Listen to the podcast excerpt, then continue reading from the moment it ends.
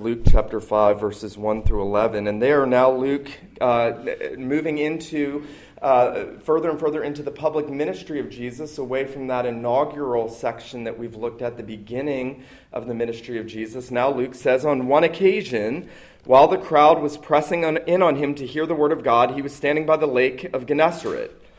And he saw two boats by the lake, but the fishermen had gone out of them and were washing their nets. Getting into one of the boats, which was Simon's, he asked him to put out a little from the land. And he sat down and taught the people from the boat. And when he had finished speaking, he said to Simon, Put out into the deep and let down your nets for a catch. And Simon answered, Master, we toiled all night and took nothing. Nevertheless, at your word, I will let down the nets. And when they had done this, they enclosed a large number of fish, and their nets were breaking. They signaled to their partners in the other boat to come and help them, and they came and filled both the boats so that they began to sink. But when Simon Peter saw it, he fell down at Jesus' knees, saying, Depart from me, for I am a sinful man, O Lord. For he and all who were with him were astonished at the catch of fish that they had taken, and so also were James and John, the sons of Zebedee, who were partners with Simon. And Jesus said to Simon, Do not be afraid. From now on, you will be catching men. And when they had brought their boats to land, they left everything and followed him. The grass withers, the flower fades, but the word of God endures forever. Well, there are two, two kinds of people in the world there are those people that know how to fish, and then there are those people like me that wish they knew how to fish. I get to sort of vicariously live through my sons as I watch them catch nine pound bass, wishing I'd had that experience as a child, wishing I knew how to fish. Uh, there is an old adage give a man a fish and you feed him for a day, teach a man to fish, and you feed him for a lifetime. Um, it's always reassuring to me, uh, God's perfect wisdom when we look at Scripture, that the very first thing that we read God say to man at creation is have dominion over the fish. And the very thing that Jesus, the God man, says to his disciples at his first interaction with them is, I am going to make you fishers of men. It's a beautiful, beautiful parallel. The Lord Jesus is here gathering his disciples. He has moved on from his own public ministry. He has exhibited his power. He has spoken that word of power over, uh, over sickness, over demonic activity, over the forces of evil. Jesus has shown that he is the almighty and infinite, powerful Savior and he has shown that there was power and authority in his preaching. He has come to proclaim the kingdom of God. He has come to fulfill everything. His ministry has begun. He has overthrown the forces of darkness, as it were. He is now pressing into the land to take possession of it for his people. And as he does so, the Lord Jesus decides that he is not going to do it alone, that the Father had purposed in eternity that, that Jesus would call a people to be co laborers with him. It's one of those marvelous things. It's, it's conceivable that, that God could have come into this world as he did, born of a virgin, grown up exactly like he did, began his public ministry as we've seen Luke set it out, being baptized in the Jordan and being driven into the wilderness to be tempted by the evil one, and, and then going and preaching and doing all those things that we've most recently seen. And it's conceivable, humanly speaking, that he could have just kept going on his own all the way to the cross and done everything by himself. But God had purposed in himself that he would gather to himself that apostolic band, um, uneducated men, untrained men, and he would mentor them and he would teach them and he would instruct them. These are not, these are not effeminate, weak sauce men. These are fishermen. These are leathery skinned fishermen Jesus has decided, I am going to take these roughshod men, I am going to call them to myself, I am going to instruct them, I am going to make them my disciples, and they are going to go out and they will make disciples, and the world will be turned upside down. Yes, on what I am doing in my work of redemption, but what I'm doing through them in the ministry I'm calling them to. And so it's fitting as Luke is moving out into the ministry of Jesus that we have this first account. And we have Jesus there on the boat by the shore in the Lake of Gennesaret preaching, continuing that preaching ministry. And we're going to see this morning two things as we look together at this account. First, we're going to see the call to discipleship. And then, secondly, we're going to see the essence of discipleship the call and the essence of discipleship. Well, notice Luke says, on one occasion. It's as if Luke is saying there were many, many things that were happening and Jesus was doing many things, but this one thing stuck out to Luke. It stood out in his mind. Now, I actually think that if we read this passage in light of the original context of this book, we would have to conclude that what Luke is doing is he is setting out for his friend Theophilus one theologian actually said he believed Theophilus might have been his brother. It's not substantiated, but here are brothers, fishermen, who are being called to be the first disciples. And Luke is setting out this account to say to Theophilus, O Theophilus, this is what a disciple is. This is how discipleship happens. This is what discipleship looks like Theophilus, I want you to be a, a, disciple of Jesus too. Luke had become a disciple himself. And so he's fascinated on this one occasion, as he puts it, while the crowd was pressing in on Jesus to hear the word of God, he was standing by the lake of Gennesaret and he saw two boats by the lake, but the fishermen had gone out of them and they were washing their nets. Now, um, Luke is already honing in on Simon Peter. Everything is moving to Simon Peter and the interaction between Jesus and Peter, though Peter's brother Andrew and James and John are there, all of them fishermen, all of them having lucrative fishing businesses, as it were. Uh, we're told in one of the gospel records that two of the disciples, James and John, their father owned a company of fishing boats. And so they were set to take over for their father. They are doing what they know how to do. And yet, here is Jesus, and he is positioned very close to them. And he is preaching the word. He has strategically positioned himself for everything that's going to happen in this account. He has put himself there so that it happens exactly like it's going to happen. Now, when we consider the call to discipleship, we first have to consider that as we saw last week and the week before, the call to discipleship is always squarely grounded on Jesus preaching and proclaiming the gospel preaching and proclaiming the kingdom of God and calling people to follow him. So, discipleship always happens through the verbal proclamation of the gospel and Jesus saying, Come, follow me. And Jesus is going to do that here. He is going to call Peter. No doubt he is calling others. We're, we're actually told that he preaches a sermon on Peter's boat, one that Peter himself doesn't really understand. Now, it's interesting Simon Peter's already familiar with Jesus. He's already met Jesus. Jesus has been in the home of his mother in law and has healed her of that fever. In that last passage, we've already seen that, that Luke tells us that Simon's mother in law was in his house, and Jesus came into Simon's house and he healed his mother in law, rebuking the fever. So there is some acquaintance. Simon Peter has already been with Jesus, maybe for several days, maybe for several weeks. He's had the Savior in his home. And here now he is out on his fishing boats. He is uh, mending his nets, washing and taking care of his nets, cleaning his boat. He had been out all night um, fishing. And, and here Jesus comes, and I'm supposing at some point that Jesus asked him if he could use his boat. And Peter very quickly said yes. Um, it's very interesting to me that a man can give Jesus a platform without actually knowing who Jesus is, really and truly. Don't miss that. Here, Jesus is going to be in Peter's boat, preaching a sermon from Peter's boat. Peter is going to hear that, but we find out at the end of this passage he doesn't really know yet who Jesus is.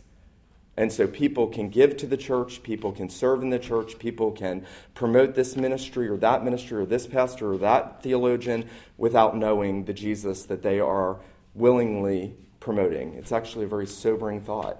Here, Peter is acquainted enough to allow Jesus to use his boat as a pulpit from which Jesus preached to the people. Now, I like to imagine it was a calm day there on the Lake of Gennesaret and Jesus is, his voice is echoing, as it were, off of the water. He is proclaiming to the masses who had come to see him. He is pulled back from them, and he is pulled close to Peter. You see, Jesus is the one initiating the call to discipleship. Jesus is always the one who initiates the call to discipleship. Peter is not looking to be a disciple. Peter doesn't even yet know what discipleship is. Uh, Peter is fishing. He is doing the only thing that he knows how to do and what he thinks he knows how to do well. And yet, here Jesus is pursuing Simon Peter and the other disciples, even as he pulls back from the crowds and preaches to the crowds. Um, it's very interesting later on, and we'll see this essentially in the, um, in the essence of discipleship, but later Jesus will say to Peter in this account, All right, now kick out and let down your nets. And Peter basically says, No. Like, we've done that all night, we haven't caught anything. Um, uh, one theologian writes As long as Simon's boat is being used for a pulpit, the owner has no objection to Jesus' saying in it what he likes. But when it reverts to being a fishing boat, it is Simon's once more. Isn't that interesting? As soon as it reverts back to being a fishing boat, Simon says, I've, I've let you use my boat for a pulpit, now no more. And this theologian goes on to say, Jesus no longer has a say in how it is to be used. Isn't that interesting? Here in the call to discipleship, Jesus is just not calling men to say, hey, put your trust in me. I'm the Savior. I'll forgive your sins. The kingdom of God has come. Jesus is essentially saying by calling Simon Peter to kick out into the waters and let down his net, he is saying discipleship is holistic in nature, that it is everything. It is your occupation. It is every facet of your life. Jesus isn't just Lord over some things, He is Lord over everything. And when He calls men, He calls men in the state in which He finds them. And He shows them that the call is so much more than, hey, just come to church on Sunday. That's not the call to discipleship. The call to discipleship is not uh, give some money to the church, uh, help out with this, help out with that. That's not the call to discipleship. Jesus is teaching Peter and teaching us that the call to discipleship is a call for the entirety of the life. Um, we'll actually see here at the end of this passage that Peter understands that at the end after Jesus deals with him and teaches him about the essence of discipleship because Peter will leave the fishing boats. Um, Michael Card, the Christian musician, has this great song, and I love these lines. There sits Simon, foolish and wise. Proudly he's mending his nets. Jesus calls, and the boats drift away, and all that he owns he forgets. That's, that's what's happening. Jesus is calling Peter and the other disciples to a life of entire discipleship, complete and whole devotion. He's saying, if you're going to be my disciple, there cannot be your fishing boat for me on Sunday and your fishing boat for you the rest of the week. Um, now,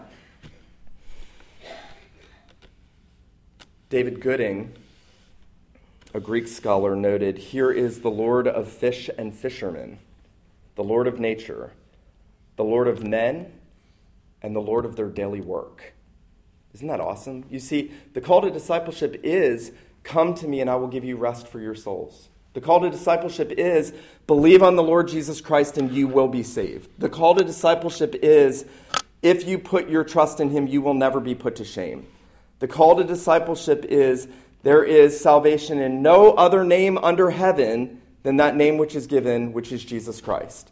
But the call to discipleship, as we are already seeing, is a call to the whole of the life, down to our daily work, being set apart for the Lord Jesus and the glory of God. We'll notice as we look at the essence that there is there is first initial conversion. It seems from this account that Peter is not yet converted. He doesn't yet know who Jesus is. This is the first time that we hear Simon Peter acknowledge what he is, acknowledge who Jesus is, that's going to be almost a process throughout those three years that the disciples are with Jesus. They are, they are continually learning who Jesus is, they are continually learning who they are.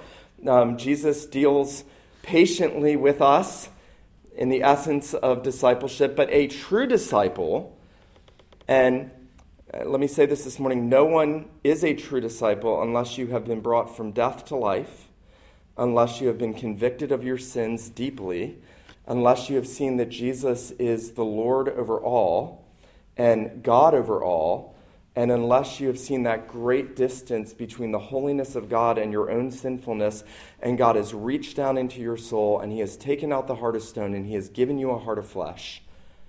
And as we sang this morning, my chains fell off, my heart was free. I rose, went forth, and followed thee. That is, that is the first and most significant thing about true discipleship.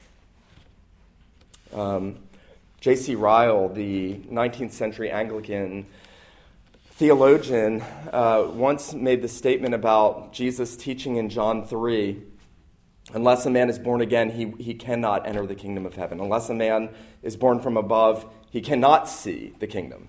It's an, it's an absolute impossibility. It's an ontological impossibility. Your being cannot see the kingdom of God unless you're born again. And Ryle said, contemplating those things that Jesus said, he said, A man can, can lack knowledge in many things in theology, and yet to be ignorant of the things in John chapter 3 and of the new birth is to be on the broad road that leads to destruction.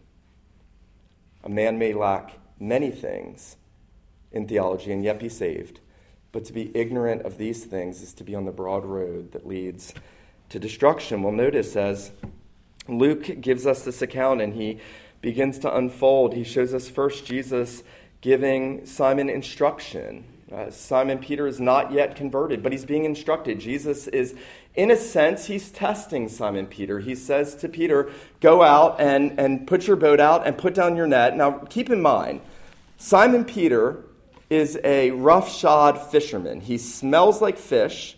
He's been up all night. He's frustrated. He's caught nothing. And if you are a professional fisherman and you have caught nothing, think the great catch, the Alaska show, whatever it is. That's Simon Peter. Hasn't shaved, maybe in months um, roughshod, and here is this religious rabbi, and he's preaching to people. He's not a professional fisherman. And he says, Okay, here's what I want you to do I want you to put your boat out, and I want you to let down your net. Now, I'm going to go out on a limb, and I am going to guess that if that was you in the place of Simon Peter, or if it was me, our natural reaction would be, No, that's nuts not going out. I've been out there all night. Who are you? That, that would be the natural reaction.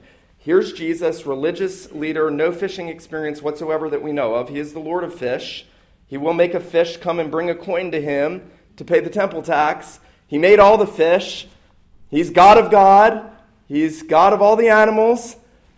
But, but visibly, he doesn't look like a roughshod fisherman who would know what he's doing. We have no reason to believe that. Here's Peter, professional, trained, wise, skilled. You know, I've learned a little bit over the years from some of you, but also from my father in law about how skillful people can become with fishing. When I, whenever I go and take the boys to the farm, and whatever season it is, um, he'll give us a different lure, and he'll say, Well, the bass are biting the green bellies during this season, or he'll give us one with a yellow underside or a red one. My boys are probably telling me I'm getting it all wrong. They're back there nodding no. And, uh, but he does stuff like, like this. And, uh, and then they go out and they catch these huge bass. And, and I, sometimes I've thought, it, you know, does he have this telepathic connection with the fish? He knows what kind of fish they're going to eat. No, he's learned the trade. Here's Peter. Peter knows the trade. He knows what to do, and he hasn't been able to do the only thing that he thinks he knows how to do. And here's Jesus telling him, Now, I want you to do what I want you to do. And Peter's first inclination would be your first inclination. Notice Peter said, Master, we toiled all night and took nothing. Listen, we've been out all night and we hadn't caught anything. Um, this is classic Simon Peter. This is why so many of us find affinity with Simon Peter. Simon Peter is, he is so flawed, so deeply flawed. Um, I, I find much comfort. Simon Peter's the kind of man you could put your hands on his shoulder and feel bumps and know what you're getting. He's impulsive, he's quick, he's a know it all. He's going to tell Jesus what he knows. He, he does this repeatedly through the Gospels. And then he becomes fearful and he denies Jesus. And, and in every way, we are Simon Peter by nature. I think that's why so many and why so much of the New Testament is focused on Jesus' dealings with him. And here, uh, Peter's first response is essentially no. And then he has a shift and he has a change of mind. And, and Simon says, Master, we toiled all night and took nothing, but at your word I will let down the nets. Now, Peter is showing that God is doing something in his heart.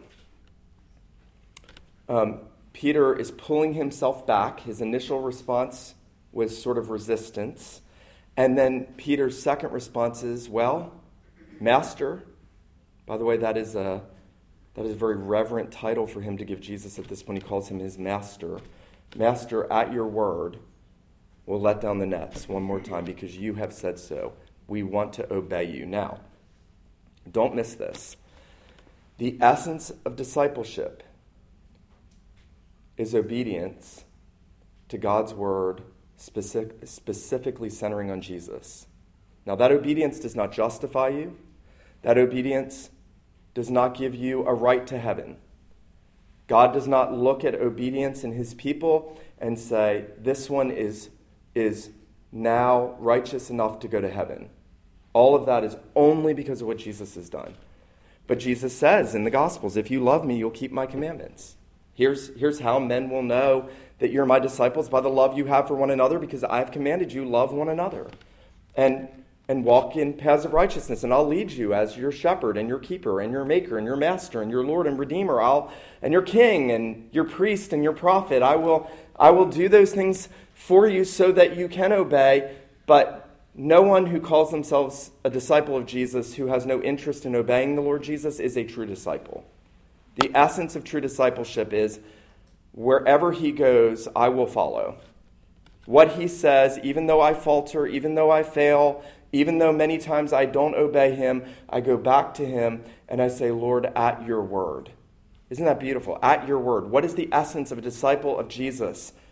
At your word, we will let down our nets. Um,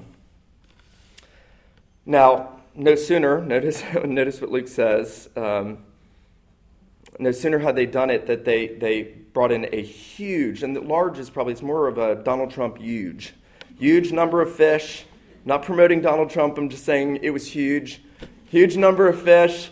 Uh, so much so that the boats begin to sink, and other boats come from about 20 meters away, probably. Two other boats come over. So many fish. Uh, one man actually says maybe literally a ton of fish and the boats begin to sink. There's so many, they've been out all night, no fish. They can't do the one thing that they think they know how to do. But the second Jesus says, let down your net, they bring in the greatest catch they've had. Um, by the way, that is a really marvelous thing on one hand. And yet, as I think about it and who Jesus is and what he's able to do, and what else he does, it's a pretty, it's a pretty small thing, actually. It is simultaneously miraculous and somewhat seemingly insignificant um, to enable his disciples to do the thing that they thought they knew how to do. Um, now, all of what Luke is doing is moving to Peter's response in verse 8. Notice that. When Simon Peter saw it, he fell down at Jesus' knees, saying, Depart from me, for I am a sinful man, O Lord. Now, um, there is so much here. Uh, one, one thing that you may not have thought of is Peter doesn't care about the boat, doesn't care about his business. Doesn't care. That was everything he cared about. Before this day, the only thing Peter probably cared about, other than his family, were the condition of the fishing boats. When Jesus comes, they're, they're cleaning the boat, they're mending the nets, they're, they're doing those things, taking care of the boat. The boats are sinking, and Peter doesn't care. That's amazing. Don't miss that. When, when we see who Jesus is and God begins to deal with us, it's as if everything else is insignificant. Everyone around us is insignificant at that moment. Everything we cared about is very, very, very insignificant. Peter doesn't even care if he loses his livelihood, as it were, because Jesus is dealing with his heart and making him a true disciple and showing him who he is and dealing in a marvelously gracious way with Peter. Now, Peter's response is a bit of a spontaneous and impulsive um, act of repentance. He, he, he doesn't care about the boats. He doesn't, he's not worried about the other men that he's fishing with. The only thing he cares about is Jesus, and he falls down on his knees and he cries out. The first thing he can say is, Depart from me, O Lord, for I am a sinful man. Now, there is in Peter's statement something commendable, necessary for discipleship, absolutely fundamental, and there is something um, that, that should be corrected about his response. Now, if that doesn't confuse you, follow me. There's something very necessary about the response. No one is a true disciple unless they have seen how sinful they are. Peter doesn't say, Depart from me, Lord, I know that you know about some of the bad things that I've done. He doesn't say, Depart from me, Lord, I know that you know those perplexing sins that I really struggle with, those particular ones, and, and you know what they are. He says, Depart from me, Lord, for I am a sinful man. The whole of his person. He says, The whole of me. I am a sinful man. This is the same confession that David makes in Psalm 51 when, having committed adultery with Bathsheba, having premeditated the murder of Uriah, having, having uh, committed those great atrocities before all of Israel, he doesn't say, Lord, forgive me for taking another man's wife, forgive me for murdering one of my faithful confidants and mighty men. He doesn't say that first. He says, Behold, I was brought forth in iniquity, and in sin did my mother conceive me. David said, Behold, I am a sinful man. When God showed himself to Isaiah in the throne room of heaven, and he saw the Lord high and lifted up, and the train of his robe filling the temple, and, he, and, and Isaiah was undone, and he said, Woe is me, for I am undone, for I am a man of unclean lips and I dwell in the midst of a people of unclean lips. I am every bit as sinful as everyone else, and the whole of me is unworthy. That's, if you, if you forget everything else I say this morning, please do not leave this place without asking yourself, Have I ever come to this place where I have said to the Lord, Lord, I am a sinful man. I am a sinful woman. I'm a sinful boy. I am a sinful girl. There is no true discipleship apart from that. Um, where is Peter to be criticized in all of this? Because he is. Um, Phil Ryken says, when we see our sin, we do not need to run away from Jesus. This is a beautiful thought. When we see our sin, we do not need to run away from Jesus. This is what Peter tried to do. Sometimes we feel the same way. When we finally see how sinful we really are, it is only natural for us to feel that we do not deserve to come into God's presence. We are too guilty to be where God is.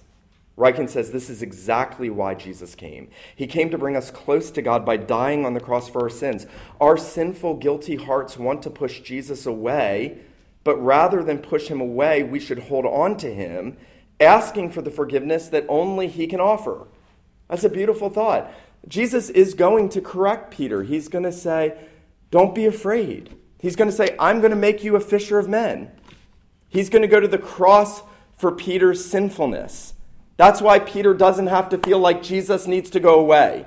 You see, at that moment, Peter's looking at his sin. He realizes who Jesus is. He realizes this is no mere man, he realizes this is the Lord of heaven and earth, the Lord of the sea, the Lord over everything. He realizes all of that. But you know what Peter is doing wrong here, and we do this, as Ryken has said. He's thinking legally about his sin.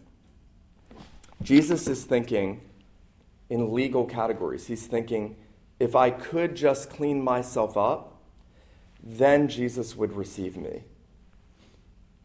I'm going to say this this morning, and this may sound shocking because Jesus demands your repentance and my repentance. He preached repentance. He said, Repent or perish.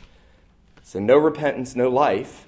And yet, Jesus doesn't receive us because we repent. Listen very carefully. Jesus does not receive us because we repent. We repent in going to Him, going as sinners, knowing, as the Bible said, that when we were without help, without strength, hopeless, helpless, sinful, enemies, alienated from God, hostile to God, in the far country of depravity, dead in sins and trespasses, our minds darkened, our hearts darkened, our wills bent toward evil, at that moment, only those people are the people that Jesus receives. Because every one of us are those people. Um, Peter is not thinking about the graciousness of Jesus, he's not thinking about the work of redemption. He's merely thinking in creator creature categories, and that should terrify us. But here is God in the flesh, God who came to draw sinners like us to himself. That means whatever sin is in your life, number one, you're vastly worse than whatever you think about yourself.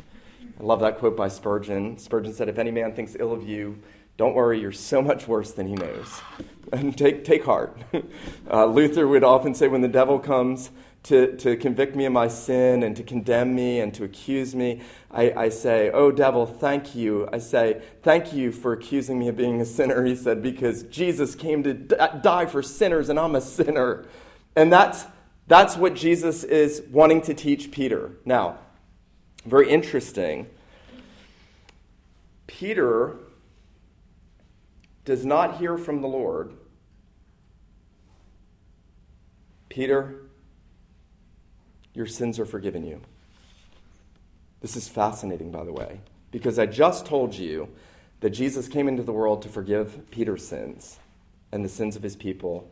And Jesus often said to people that were fearful and yet trusting and coming to him, Don't be afraid, your sins are forgiven you. He doesn't say that to Peter. He goes straight to the work of discipleship. Isn't that marvelous? Look at this. Notice this. Peter says that Luke explains why they were astonished at the catch of fish. And then in verse 10, James and John, the sons of Zebedee, they were there with him. And Jesus says to Simon, Do not be afraid. From now on, you will be catching men.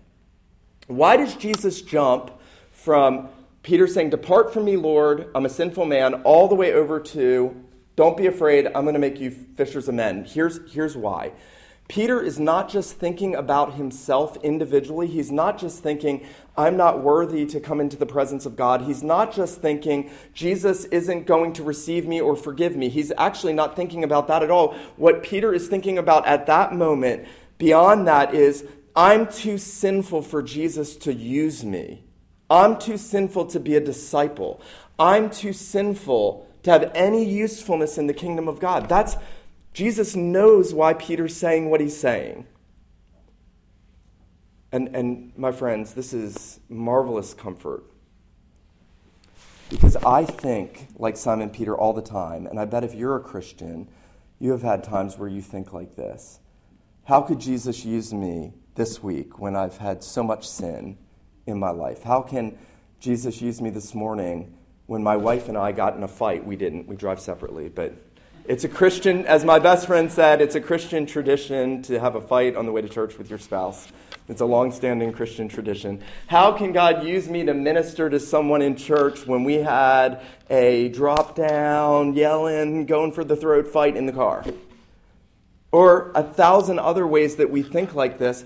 And Jesus comes to Peter and he says, Peter, because I am the Savior, because I have taken your sin, because I am going to the cross for you, because I came into this world to be a fisher of men and to make men who belong to me, my disciples, to be co laborers with me, I am going to make you a fisher of men. Now, there is so much here, by the way. There are, there are 30 other, th- I'm not going to preach for another 30 minutes, but I could. There is so much more. Um, what perfect wisdom that Jesus comes to men who think the only thing they know how to do is to catch fish, and he uses that as a spiritual analogy of what he was going to make them to do and work in them. And, and he takes their occupation, he says, Now I'm going to make you skillful fishermen of people.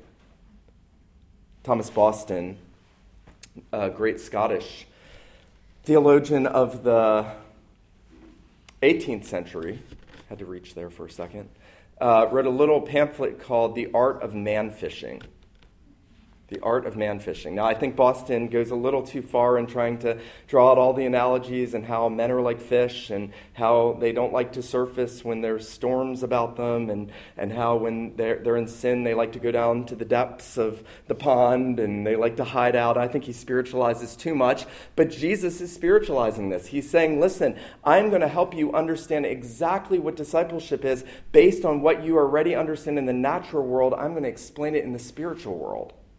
Remember what I told you at the beginning. The first thing God says to man is have dominion over the fish. The first thing Jesus says to his disciples is, You are going to catch men. I'm going to make you fishers of men. Their minds would have gotten it. They would have understood. Jesus is saying, Look, I, I've come into this world in one very real sense to bring the natural and the spiritual together and to make you fruitful in a way way beyond anything. Because the only fruitfulness that Peter thought he knew was the fruitfulness of going out and catching fish. And Jesus is saying, I'm going to make you so much more fruitful than that. Now, here's what's fascinating you have initial conversion. After the call to discipleship, you have initial conversion, conviction of sin, manifestations of Jesus' power. You have Jesus now uh, correcting wrong views that are mixed with right conviction, and he is saying, I'm going to make you useful. And here's the most astonishing thing Jesus is going to have to do this in Peter's life, not just at initial conversion, but in that post resurrection account. I don't know if you've ever thought about this. There's almost the exact same account at the end of John's gospel. Jesus has been risen he showed himself to his disciples already two times. They're sort of downcast. Peter's lost hope. Peter's kind of the leader of the apostolic band in a sense, not in a papal sense, but in a Bible sense. And, uh, and he is, uh, he's downcast, you know. So Jesus is risen now, what? Jesus hasn't yet instructed them over that 40 day period. He hasn't yet poured out his spirit on them at Pentecost and, and then made Peter into that great fisher of men when he preached the gospel, and 3,000 were converted in one day under the ministry of the gospel through Peter. But, but and this is so important, remember, Peter denies Jesus, and he isn't restored until after the second great account where Jesus enables his disciples to get a great catch of fish and reveal himself afresh to Peter. And then he has that dialogue with Peter Do you love me? Peter said, You know I love you, Lord. Do you love me, Peter? He said, You know all things. You know that I love you. He said, Do you love me, Peter? And Peter grieved, cried out, Lord, you know all things. You know that I love you. Now, I think that account is coupled with that great catch of fish in John 21 that are bookends of Peter's experience with Jesus initially and then ongoing to show us that true disciples often stumble, fall, backslide, have times of rebellion, times of weakness, times of fear, times of doubt. And yet, if we are true disciples, Jesus condescends and he comes and he says, I'm going to restore you and I'm going to make you so much more useful than you could ever imagine. You know, it's marvelous to see that transition, isn't it? Peter denies Jesus outside the court, warming himself at the fire while the Savior is being led off to judgment and to be crucified. And, and then Peter, this is so powerful. The same Simon Peter, who outside of the court of the high priest is denying the Savior, is inside that court in Acts chapter 4 preaching the gospel to the very men that condemned Jesus boldly, unashamed. He, he, he's essentially saying, I'm going fishing. I'm going fishing. I'm going out I'm going to be the disciple that Jesus has called me to be. He was empowered by the Spirit of God. By the way, very important as we kind of close out of this this morning, one of the unique, and I do think that this is intended, you can have all the skill in the world as a fisherman and go out and have many, many, many nights like Simon Peter had in this account in Luke chapter 4 where you catch nothing. I've been out with some of you who are skillful shrimping only to get like six to eight little scrawny shrimp. And you know what you're doing. um, because if God doesn't, even in the natural world, and that is what Jesus is teaching them in their work, in their day in and day out work. Even what you think you know how to do, you can't do without Jesus' power and blessing. Um, even in the natural world. Now, in the supernatural world, in the church, in discipleship, here's the lesson I want to be a fisher of men. I have many times drawn in my nets empty. Um, I have many times been too fearful to go out. I'm sure that's true for you. Because the lesson is unless the Lord Jesus enables you to catch men, you'll never catch men. All of the success, that's the point of Him showing them that even their success with the nets and the fish, here and in John 21, all of that is dependent on His blessing. All of your ability to go and make disciples is dependent on Him adding His blessing. I'm going to close with this thought for you. Um, Phil Ryken, in his sermon on this, closed out by saying, Our business is to fish for men. I want you to listen very carefully. Our business is to fish for men. This means supporting the mission of the church locally and globally.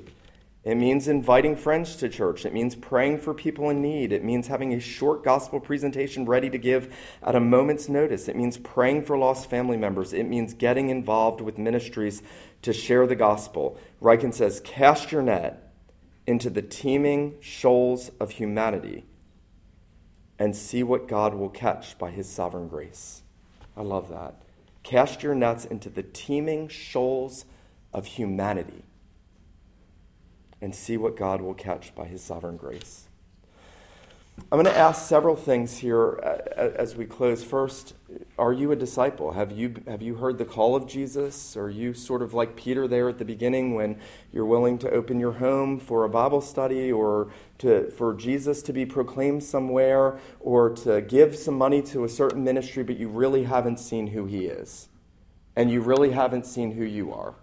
And you really haven't come to that deep place of con- con- conviction and brokenness. That is absolutely essential. If that has never happened to you, I am begging you that you would go home and say, Lord, do that for me.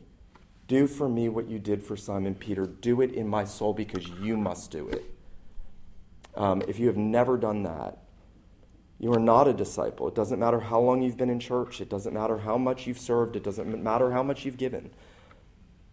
Those and only those who have seen who Christ really is and have seen who they really are and have gone to him, even with mixture, as Peter did, are true disciples. Secondly, I want to ask you if you are a true disciple, you've come to Jesus, you're trusting in him, you love the Lord Jesus, you would cry out with Peter if Jesus said to you, Do you love me? You know I love you. You would say, You know all things, Lord. You know that I love you. If that's you, and yet, like Peter, you find yourself failing and faltering and weak and broken. You know, one of the greatest gifts that God can sometimes give us, and I say this very cautiously, is backsliding.